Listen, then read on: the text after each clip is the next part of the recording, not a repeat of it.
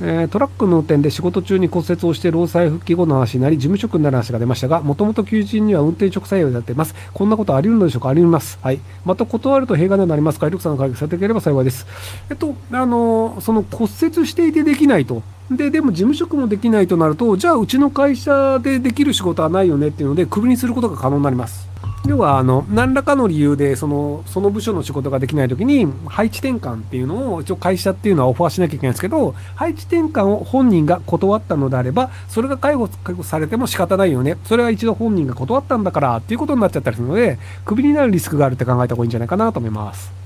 えー、20歳男です。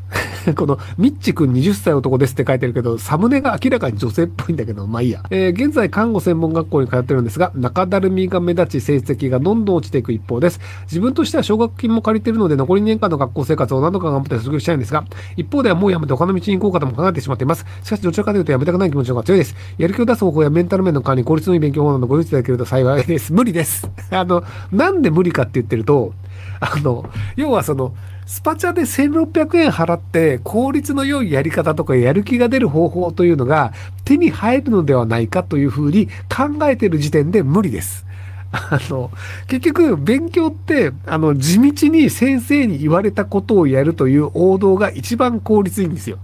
で、そうじゃない、なんかお金を払ったりしたら、なんかすげえ楽な方法あるんじゃねみたいな、抜け道を探してる時点で、もうその道を進んでる時点で無理です。要はその、あの、抜け道はない。ちゃんとやるべきことを地道にやるしかないんだっていう風になったら、人は成長していって、きちんと勉強もできるようになるんですよ。でもその、専門学校とか2年だから多分あと1年ですよね。なので、で、そのあと1年の段階で何か抜け道があるんじゃないか。金を払えばなんとかなるんじゃないか。みたいな、その考え方を変えない限りは、残念ながら失敗すると思います。で、その一方ではやめて他の道に行こうかっていうのも、多分失敗します。要するにその看護学校が勉強するのだりーから失敗するけど、でも俺他の道に行きたいから看護学校行きたいわけじゃないんだよね、みたいな。なので俺は本当はなんかミュージシャンになりたかったんだよ。看護とかマジどうでもいいんだよ、みたいな。要はその自分のやりたくないことというのの目の前から逃げ出して別のところに行くというのを正当化しようとしてるだけなんですよね。なのでその正当化をした結果は、多分また何かで、そのじゃあ音楽の道行くんだって言っても、結局じゃあそのバンドとかで人間関係がありますとか、金がないからバイトをしながらスタジオ代を払ってちょっとずつやらなきゃいけませんとかっていうので、やっぱり苦労は多いんですよ。で、そこで逃げたら、また多分また新たな言い訳をこう見つけて新たな道をっていうので、こうずっとと逃げ続ける人生になってしまうと思うので、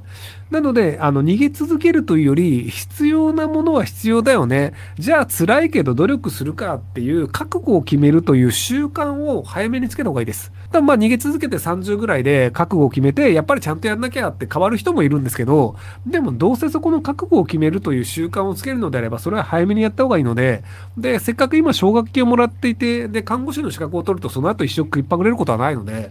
なので、今の時点で覚悟を決めた方がいいと思うので、あの、なんか酒飲んでこうダラダラ喋ってるおっさんのなんか YouTube 見てスパチャを投げるぐらいだったら、とりあえずさっさと寝て、あの、明日の学校ちゃんと行って、授業出て、成績下がってるんですけど、どうしたらいいですかっていうのを先生に相談してください。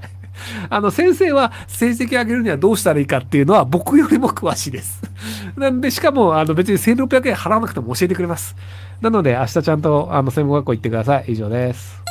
えー、カメラマンです。主に企業様の広告撮影、括弧写真動画を行っておりますが、新格闘技術の悩んでいます。やはり SNS を活用して集計するのが一番でしょうか。またカメラマンが単価アップするにはスキルを上げるのがもちろんですが、ホームページ制作できるようになるなど、他に取り組む、取り組み合わせたら良いスキルがありますか？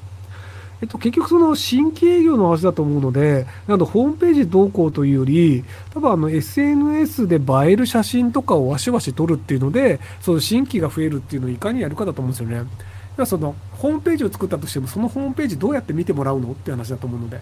なので、その見てもらうためのその連絡手段として SNS をいっぱい使った方がいいんじゃないかなと思いますけども。